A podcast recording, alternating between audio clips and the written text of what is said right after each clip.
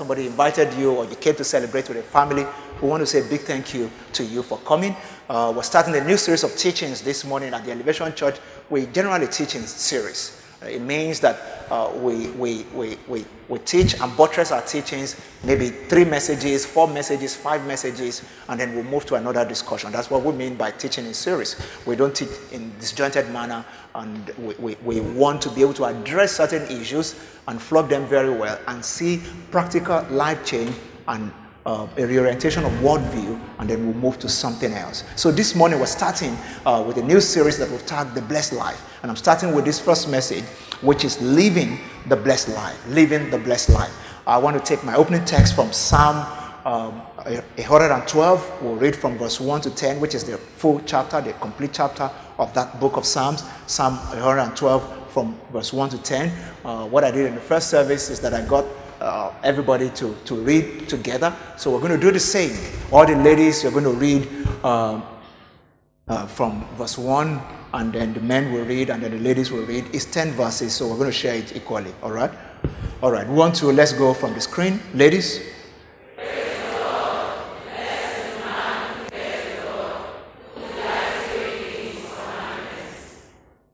Is the light will be sorry, descendants will be mighty on the earth and the generation of the upright will be blessed. Well,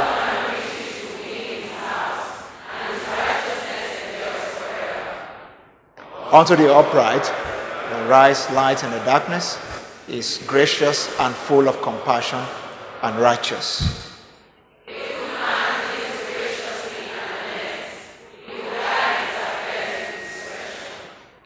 Surely it will never be shaken the righteous will be in everlasting remembrance.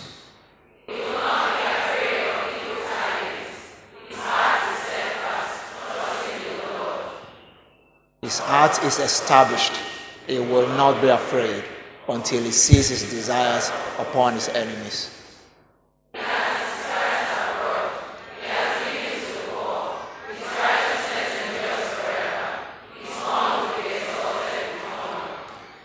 Wicked will see it and be grieved. He will gnash his teeth and melt away. The desires of the wicked shall perish. The Lord bless the reading of his word. Let's share a word of prayer. Father, we thank you for the entrance of your word this morning. Let it give light and understanding to our simple hearts. Energize this word in our heart that may result into the renewing of our minds we ask, everlasting Father, that you give us grace to be doers and not just hearers of your word. Touch our lives today. Transform our lives today. Heal our hearts, heal our body, and give us a new perspective that will draw us closer to you. Holy Spirit, do your quick work in our midst today and let your name be glorified. In Jesus' precious name. Somebody say, believing, amen. amen. Who is a blessed man? Who is a blessed man? Who is a blessed man? When we talk about the blessed man, we can see it from different perspectives. I say you should mention if you know any blessed man. You know, the, the, the possibility that somebody here will not even look within this church right now. You quickly look at the oppressor of your estate, or the person who, whose house is the biggest, or who drives the biggest car, and your mind goes to that person as the blessed man. Yeah. So if we say, Who is the blessed man? Or maybe I should do it better, can you ask your neighbor, Are you, are you the blessed man? Praise God. What is the basis for calling someone a blessed person? Who is a blessed man or blessed woman? And what's the basis for calling somebody a blessed person? You, you, you, you see this, this, this good looking dude on the screen? Yeah.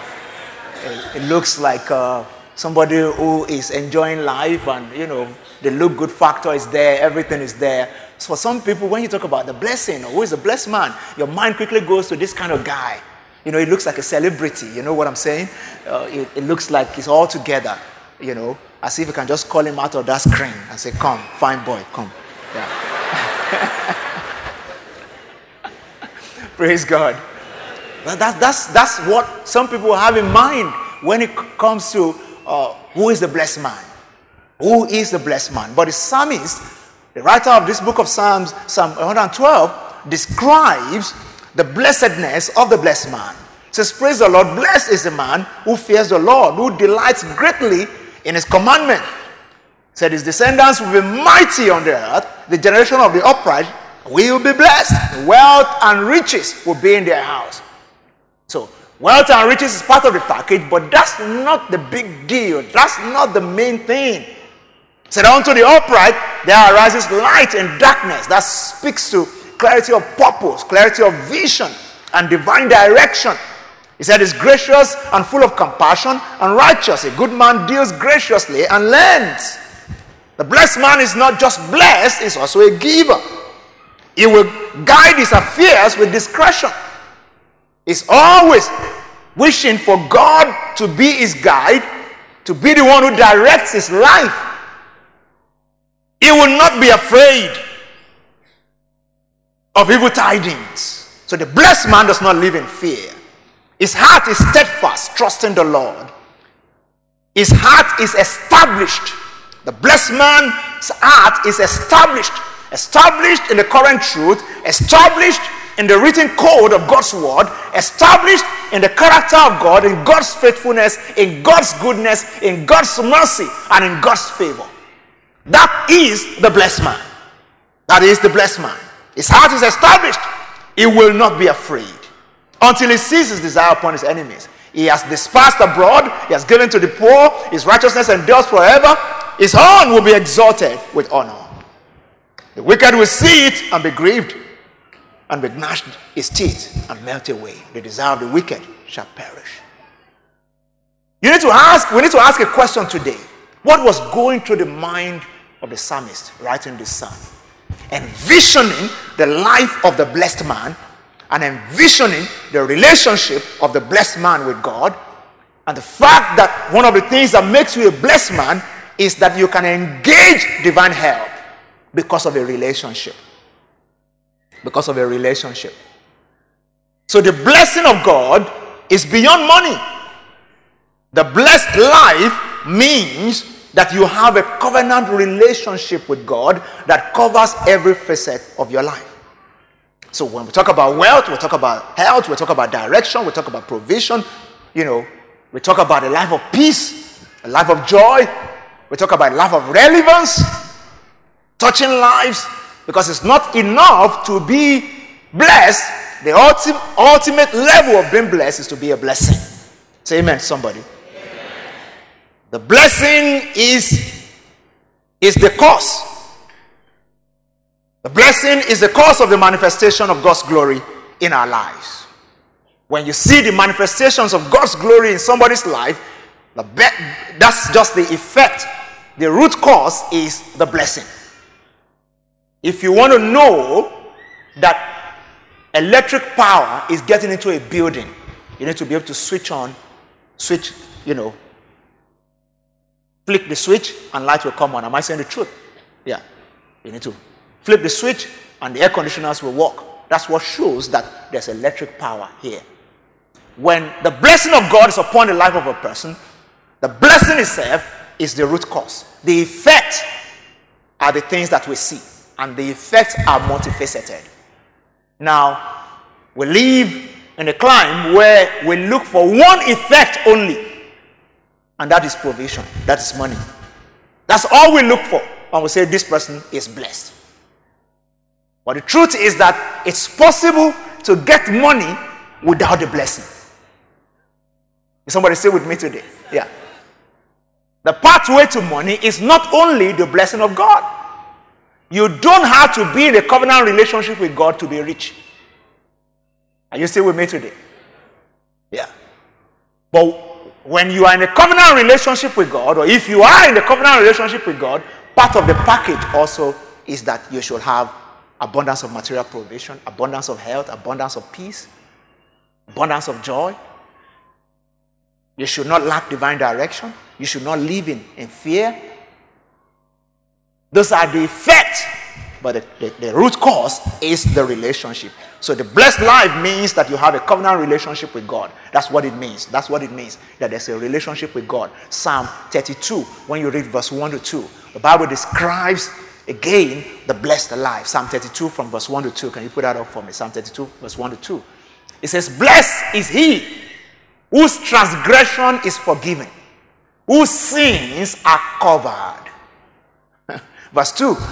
It says, Blessed is the man to whom the Lord does not impute iniquity, and in whose spirit there's no deceit. Now, all this looks like big deal in the sense that how can a man get to this state where my sins are forgiven?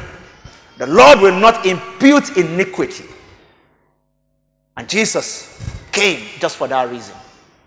That's the reason why the Bible says that the righteousness of man is like filthy rags before God.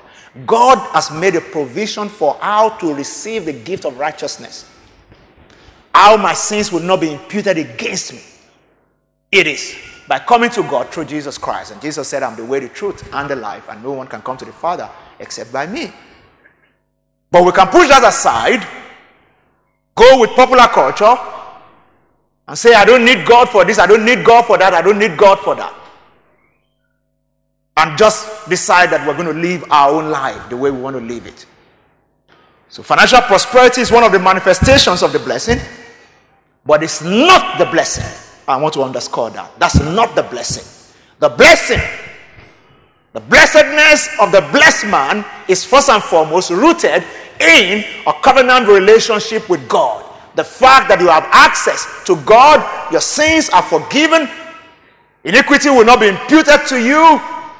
You have received the gift of righteousness through Jesus Christ.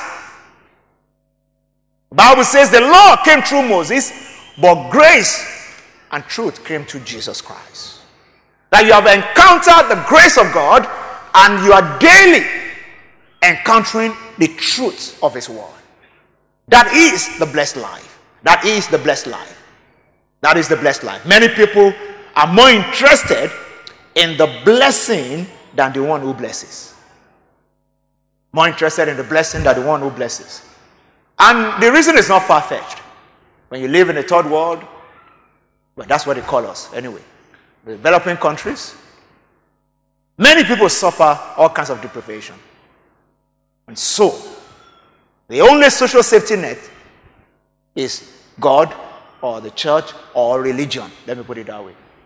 And that has a way of turning everything, you know, uh, uh, upside down for us.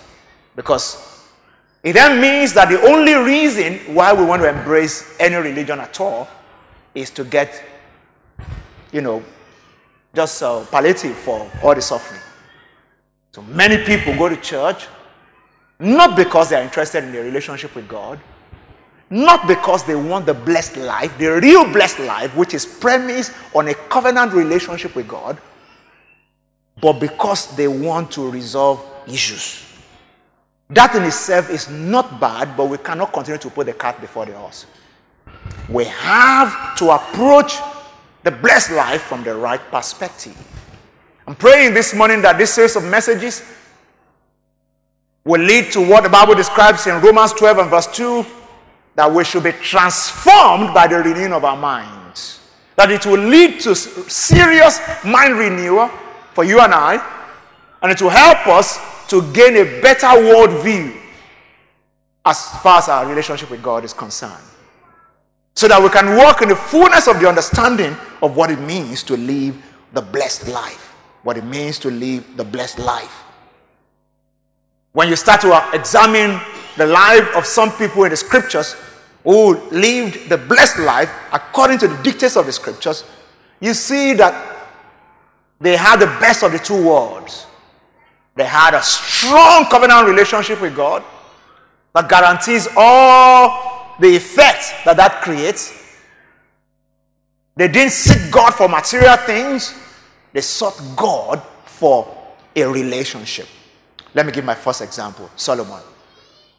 In 1 Kings chapter 3, when you read from verse 4 down to 10, you read the story, of Solomon. The Bible says Solomon went to Gibeah, and uh, that night he offered a thousand burnt offering. Somebody help me pray. Please put the scripture up. 1 Kings chapter 3, I'm, I'm talking from verse 4. Just, just roll it as I, as I talk so that everybody knows that I'm talking from the scriptures. Yeah. Bible says Solomon offered a thousand burnt offering on the altar.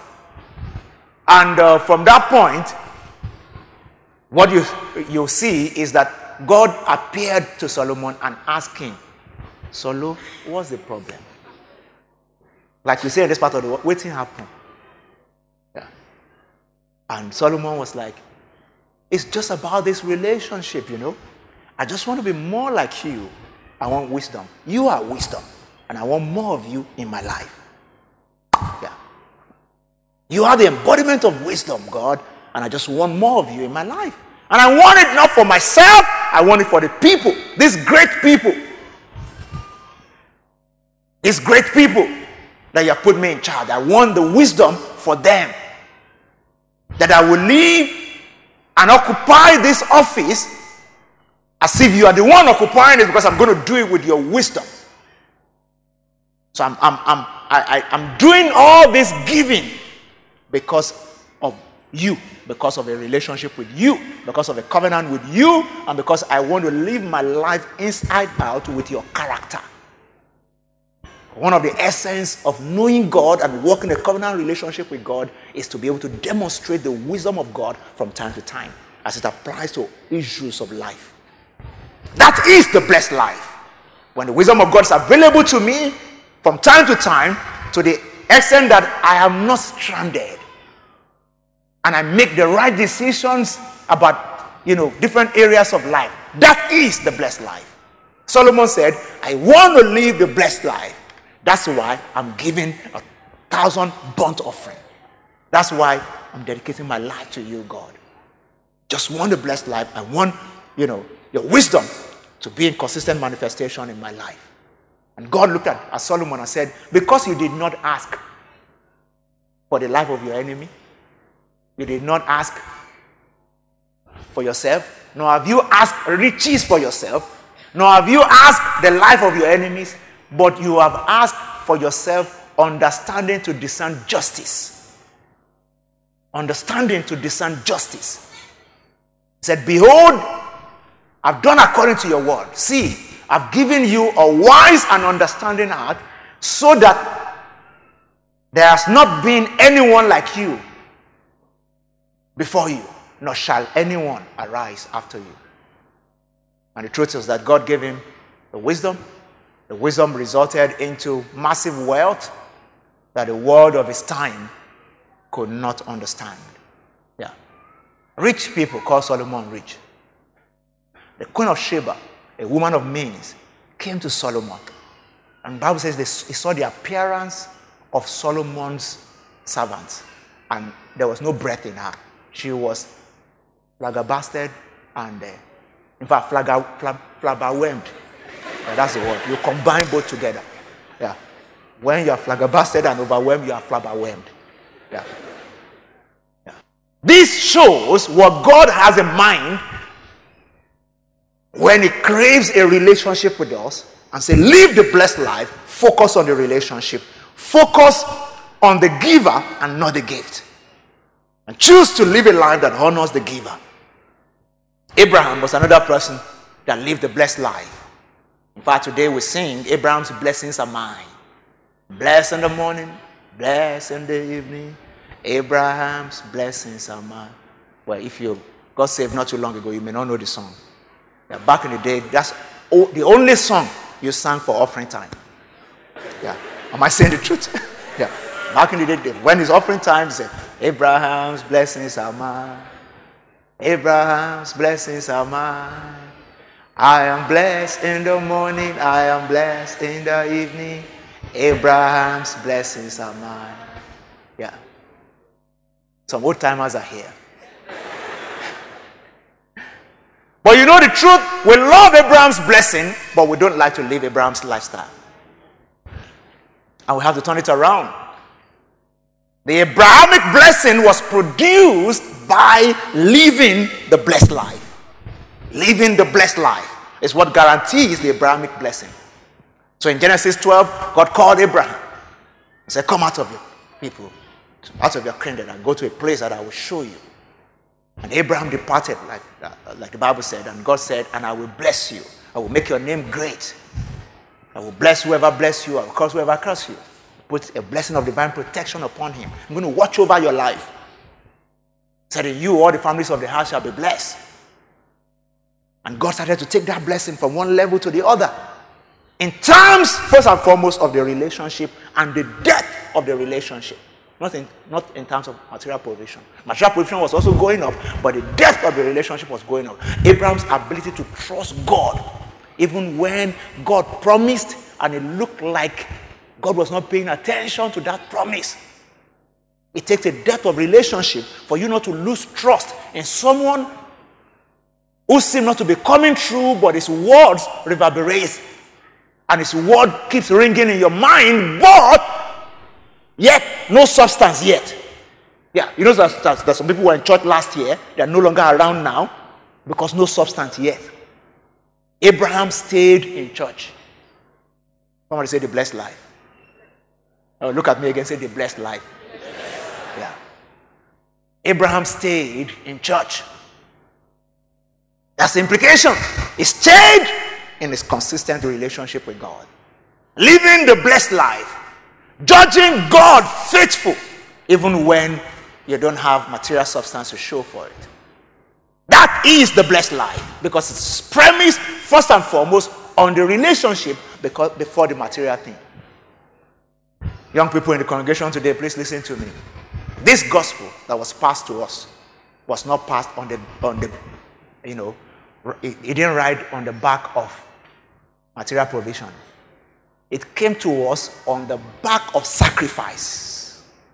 Some people living the blessed life abandon their wealth and their good life to take the gospel from to all over the world. Am I saying the truth?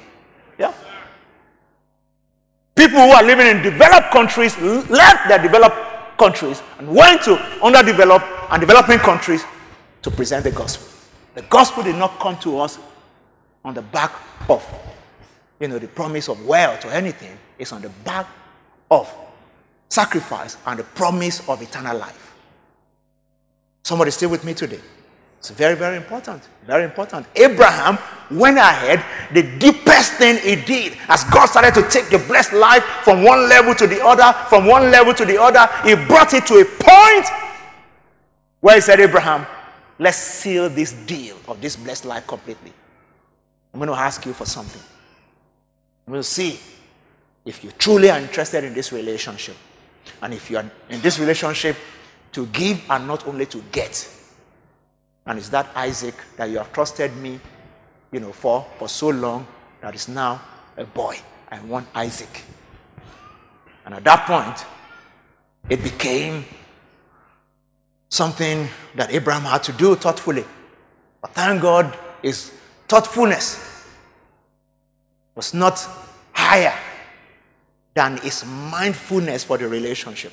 Because we live in a time where people have become so astute they are more astute than the scriptures. And now we rationalize things.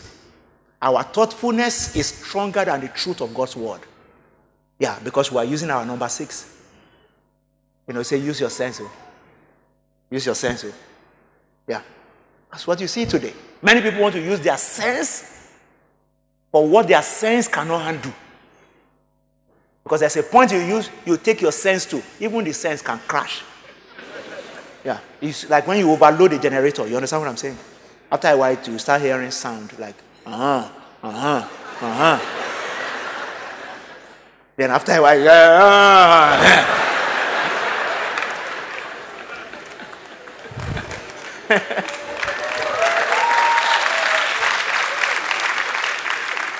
Can I say something to somebody this, this morning? It's not every of your life issues that your brain is configured to handle. Yeah. If your brain can handle all of your life issues, you don't need to pray at all. There's no need for God. Yeah. It's because my mind, my brain is not strong enough to handle all of my life's affairs that God says you need a relationship with me. Yeah. And that is the blessed life. A covenant relationship with God that puts you in a better place to handle things that your mind is not configured to handle. Glory be to Jesus.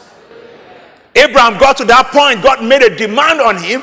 Just testing him, just taking him deeper in this sacrificial life, a life that focuses on honor for God. God was taking him deeper. And then this is not going to be about what to get. This is going to be about more about what to give. And God demanded his son from him. And it was very instructive as that discussion ensued between Abraham and God, and Abraham started to take action. So the Bible says in Genesis 22, when you read from verse 3, verse 3 of Genesis 22, the Bible says, So Abraham rose early in the morning and saddled his donkey and took two of his young men with him, and Isaac his son, and Isaac his son, and Isaac his son. Many people today want to live the blessed life, but they are leaving their Isaac behind. And Isaac his son. Abraham, I said in the first service, could have called for Ishmael. Ishmael was creating problem anyway. God, if you need a son, I have another one. This one that is creating problem, I've chased the mother away. I can look for him. Let's terminate him and let's know that that all that occurrence that has been a heartache for me, all that mistake of many years, let's just bury it. God does not want need your mistakes. He needs your heart. Yeah. He needs your heart. He can turn any mistake into miracle. But your heart first in a committed relationship, in a covenant relationship, that is the starting point. That is the cause. The effect is every other thing that we see. And you and I know that there's no effect without a cause. Abraham, the Bible says, took his son Isaac. And he split the wood for the burnt offering and arose and went to the place of which God had told him. Then on the third day, after being on the journey, just pursuing the will of God, living this blessed life, on the third day, Abraham lifted up his eyes and saw the place afar off. And Abraham said to the, the, his young man, young man, stay here with the donkey. The lad Isaac and I will go yonder and worship. Somebody say worship. Abraham said, singing is not worship. Worship does not end there.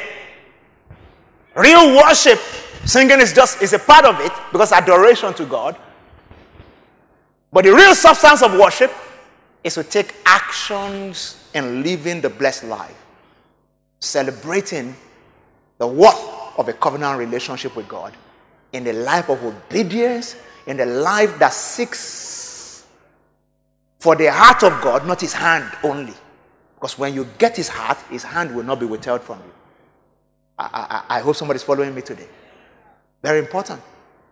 And Abraham, the Bible says, he said, I and the lad will go yonder and worship. Sacrificing his son was what Abraham called worship. What do you call worship? What do you call worship? And he said, We will come back to you.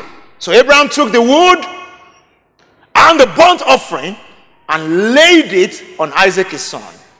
And he took the fire in his hand and a knife, and the two of them went together. But Isaac asked a question, very critical, very instructive question. Isaac spoke to Abraham, his father, and said, My father. And he said, Here I am, my son. Then he said, Look, the fire, the wood, but where is the lamb for a burnt offering? You know, many people have relationships with God where you can see the fire, you can see the wood. The fire is their tongue. They speak tongues of angels. You know, Pentecostals we can tongue? Yeah. There's fire. There's wood. We can quote scriptures. we can sing high praises. But there's no Isaac. There's no lamb for the sacrifice. Isaac knew, even as a small boy, Daddy, it's not about fire and wood. Oh. What are we cutting? Yeah. We have to cut something. Yeah. Let your Christian life not be the fire and the wood only. Let it be the one that has something to sacrifice. Yeah. Always something to do for God, something to do for the kingdom, something with which the relationship, the covenant relationship is solidified. Yeah. Because it's not about getting, it's primarily about giving. And Abraham looked at his son. he didn't want to tell him, You are the lamb. So he told him in parables. I said, But where is the lamb? Abraham said, My son, God will provide for himself the lamb for a burnt offering. So the two of them went together. And God did not show up until Abraham put this boy on the altar and had a knife in his hand. Somebody has been asking God to show up. Yeah. It's not just about you showing up, it's about you showing up with your heart. It's about you showing up with that which God, the level that God wants to take you in his relationship with him. Then you start to see him also show up. We have to speak to the heart of the African Christianity that is over focused on material things. That the real blessing is when somebody is driving a big car. That the real blessing for us is the part of the city you live in. That is not the Christianity that was given to us. The apostles did not boast in the size of their homes. Their real boast was the extent of their sacrifice. Are you still with me today? Glory be to Jesus. Like I said, I know this is not the kind of message you say, preach, pastor, but I'm saying it to myself preach, preach, preach. Yeah, preach. And I'm saying it to myself again preach. I'm going to preach. Praise God. Glory be to Jesus. God wants us to relate with Him from a standpoint of honor. Yeah, from a standpoint of honor. Say with me, I'm, I'm, I'm going to tie this together in a couple of minutes. Standpoint of honor, that's where how God wants us to relate with Him. The blessed life is the life that recognizes that God wants me. He wants my life. He wants everything that has to do with me to give Him honor and glory. That's what He wants. And we see that through the story that shows us the first attempt of human beings to worship God practically, like we do today on a weekly basis in the scriptures. I'm talking about uh, the story in Genesis chapter 4, verse 3 to 7, the story of Cain and Abel. Cain and Abel were the first in the scriptures to practically worship God with their substance. So the Bible says in this first story of worship, first attempt at organized religion, if I can put it that way. This is the first attempt in the scriptures. It was Cain and Abel.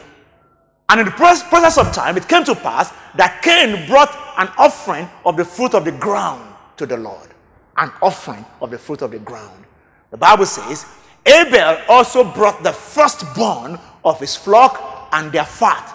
And the Lord respected Abel and his offering. And obviously, Cain, because he was rejected, became angry. And God spoke to Cain, Why are you angry? You know, why is your countenance falling? If you have done well, will you not be accepted? And God said, If you refuse to do well, sin lies in the corner. I'm going to explain that in a minute. But I want, I want us to see the New Living Translation of Genesis 4 and verse 3 and 4. The New Living Translation. It shows us why somebody's sacrifice was accepted and the other one was not accepted. Both of them trying to live the blessed life, but God said it's not enough to just show up. It's not enough to just give me something. It's not enough, you know, to just put up an appearance. Just like Abraham, what will it look like if he had the fire, the wood, without substance? In, in, the same way, sometimes the substance is not the one that can command God's attention. Whether you talk about money or time or how you use your skill for God, it must be something that connotes honor for God. New Living Translation, uh, verse, verse 4. Verse 4. You know, the Bible says in verse 3, it said, Cain, Cain presented some of his crops as a gift to God. Some of his crops as a gift to God. It was freely you have received, you just brought something. But Abel did something differently. Abel also brought a gift with hyphen, the best portions of his firstborn lambs from their flock, and the Lord accepted it. The message translation says, He brought the first and the choicest cut. One the translation says, He brought the, the first and the best. This one says, But from the firstborn animal of his heart, choice cut of meat, God liked Abel and his offering. Who would not like choice cut? Yeah. God liked Abel. What I'm saying is that what God wants in the blessed life is a heart that wants to honor Him. And to honor God, it must be treated differently. Must be treated differently. It's simple here that Cain did the ordinary, Abel did the extraordinary. God recognized it, accepted the extraordinary, rejected the ordinary. That's simply what happened there. Somebody still following me today? Very, very important. Yeah. The moment you start to cut back on God, you open the door to other forms of dishonor. That's why the scripture says, warning Cain, sin is at the corner. You can repent right now, turn this around, you go back to your farm and check what is honorable to God and bring. If you refuse, God says, the moment you start to cut back in your heart here, it's going to affect every other area. Negative emotions will set in, other things will set in to the point that Cain became the first murderer in the scriptures. Many people don't understand that if you can't honor God with your life or with your substance, you are going to continue to shortchange Him in many other areas. It's very important. Proverbs 3, from verse 5 down to 10. It's also very instructive in this wise. Glory be to God. It says, Trust the Lord with all your heart and lean on, on your own understanding. In all your ways, acknowledge Him and He will direct your path. Do not be wise in your own eyes. Fear the Lord and depart from evil. It will be health to your flesh and strength to your body. Honor the Lord with your possessions and with the first fruit of all your increase. So your barns will be filled with plenty and your vats will overflow with new wine. I said, Praise God. This is very instructive. As I started, what makes, what is fueling dishonor for God in this generation? Whether in terms of how we honor God with our substance or with how we give space to God in our mind. The enemy is on rampage trying to obliterate God from our minds. Just take him out completely. Just give us that sense that honoring God doesn't matter. Worship is not important. You don't need a covenant relationship with God to be rich, as if all we came to this world to do is just to be rich. Yeah. You know, when you hear sayings like, I didn't come to Lagos to count the bridge, it, it makes it look like you were born into this world just to be rich. God did not have any other agenda to give back to you or to allow you to come. These people I have made, he said, they will give me praise. God has an agenda for each and every one of our lives. Use it to material provision. The prince of this world will come and corner us and help us to see it that that's just what it's all about and because we can make money without God anyway. So, what do you need God for? One of the ways that this has been unleashed on our world today is through what is called secu- secular humanism. You can Google it and check it. Secular humanism is a concept that is being pushed just like any other thing, like, uh, you know, like movement or the any other thing at all, any other mindset or any other. It's just like another mindset. It's very subtle. The stance that human beings are capable of being ethical and moral without God. That's secular humanism. Human beings are capable of being ethical and moral without God. So people will tell you, I know people don't go to church and they're better than you. Yeah. I know somebody who doesn't go to church he doesn't steal. A lot of people in your church, they still steal. As good and great as that sounds, that people who go to church should have the highest level of moral standard, I let you know that the foundation of Christianity is not morality, it's righteousness. And righteousness is about a relationship with God. It's a gift from God that creates a lift in your life. It takes it beyond human struggle of will to uh, relying on the grace of God to live a life that pleases God. Are you still with me today? That's why Psalm 32 says, Blessed is the man whose sins are forgiven. Rather than the one that says, I have no sin anyway, so I don't need any God to forgive me any sin. Yeah, that's what secular humanism is telling us. Like you can be ethical and moral without God, without anything, and all that. And nothing can be further from the truth. Yeah. But many people believe it. And it also affects how we think about our resources. So man can sort himself out. There's no need for honoring God or having God in your subconscious or anything like that. That's what secular humanism is saying. The spirit of the Antichrist promotes secular humanism and it promotes morality and integrity without God. It promotes the mindset that you can be rich and wealthy and you don't need Jesus for it, which is true. The only thing is that the real blessed life is bigger than money. It's bigger than money. It's about an eternal relationship that guarantees your life here and guarantees your life in the hereafter. And guarantees that you are going to live your life here for not just what your mind appreciates. Because your mind cannot resolve all the issues of your life. Say amen, somebody. Amen. So, as a roundup, for everyone under the influence of my voice today, and especially young people here, you need to understand that there's a need to take this walk with God the right way. I know many people are struggling with what I'm preaching today. All I'm asking is open your heart to the Holy Spirit because it's a scripture. Yeah. Christianity cannot be on your own terms. It can't be by popular culture.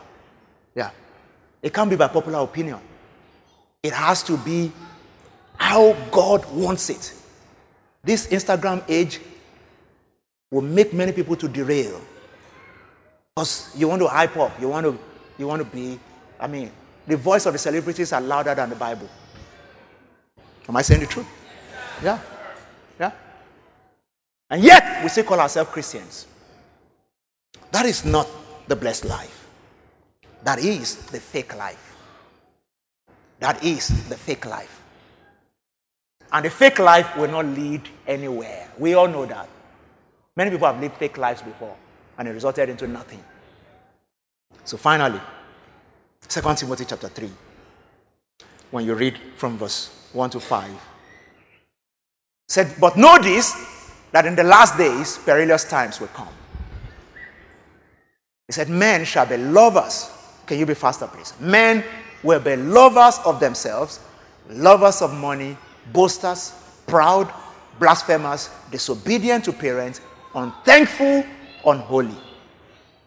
For you to understand what this verse means a little better, I wanted to put it, go back, uh, verse 2, but put it in New Living Translation. New Living Translation, verse 2. Said, For people will love only themselves and their money. they will be boastful and proud scoffing at God, disobedient to their parents, and it means biological parents and spiritual parents. Yeah. The devil is riding on this. That's why, I mean, all pastors are now thieves and pastors are dragged on the floor everywhere. Yeah.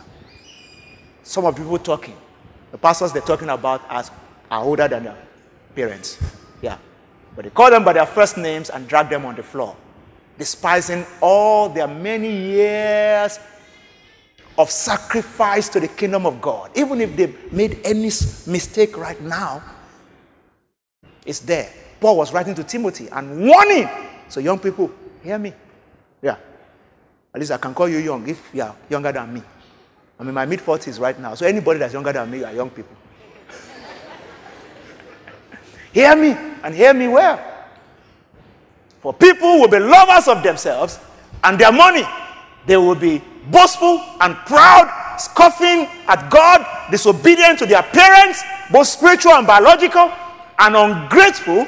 They will consider nothing sacred. That is the root cause of secular humanism. When nothing is sacred again. This is the, the I mean, the, the, for instance, when you talk about the Titan Challenge, all through last year was the loudest noise, right? And we brought it to the, only to the level of academic sense, Old and New Testament.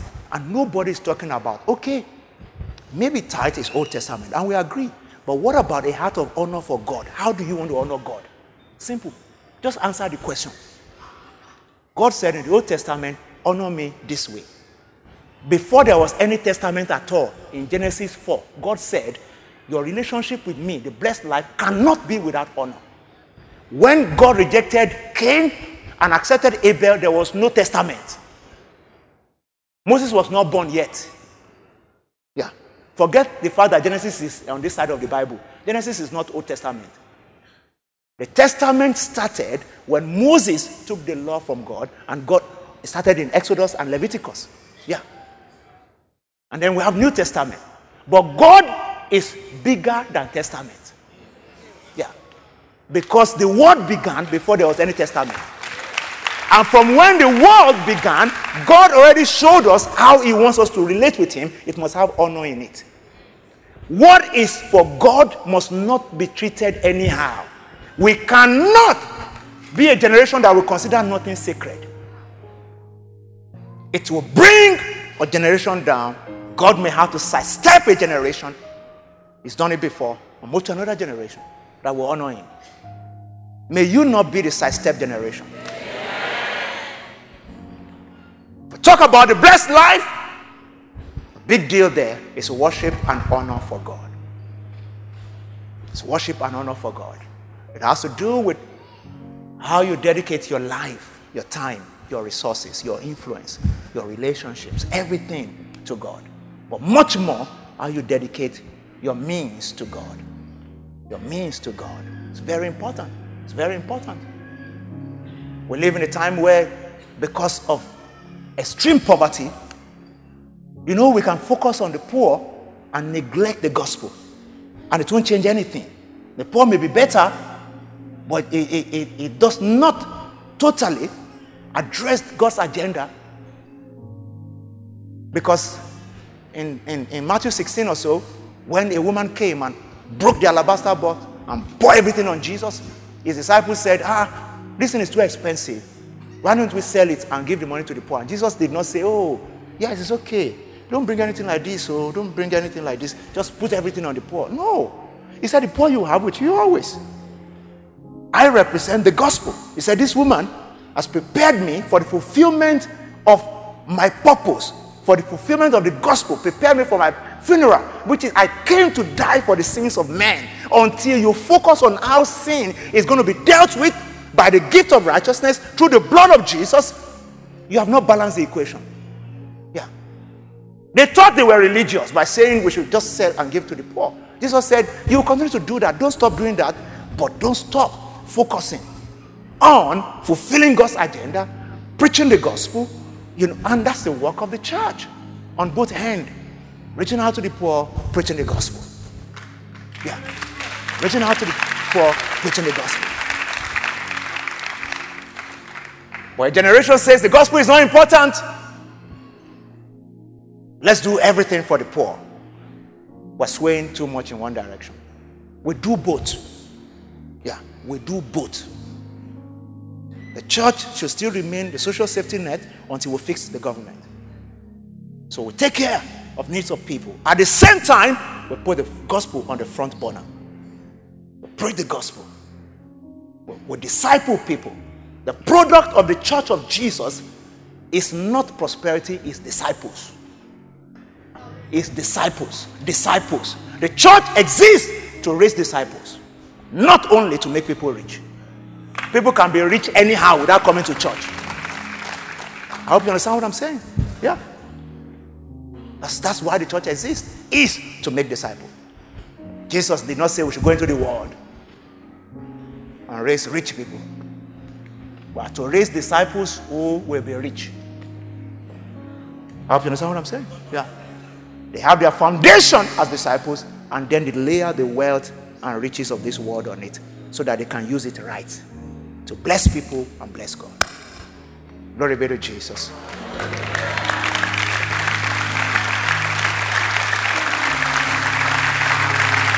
Praise God. Lift your two hands with me, everyone, and just say, Lord, I want to live the blessed life. I want to live the blessed life. I want to live the blessed life. I want to be that one person that you can count on to live the blessed life. I want to be that one person that you can count on, like you were able to count on Abraham, like you counted on David, like you were able to count on Solomon. I want to be that one person that will really live the blessed life, a life that gives honor and glory. The elevation.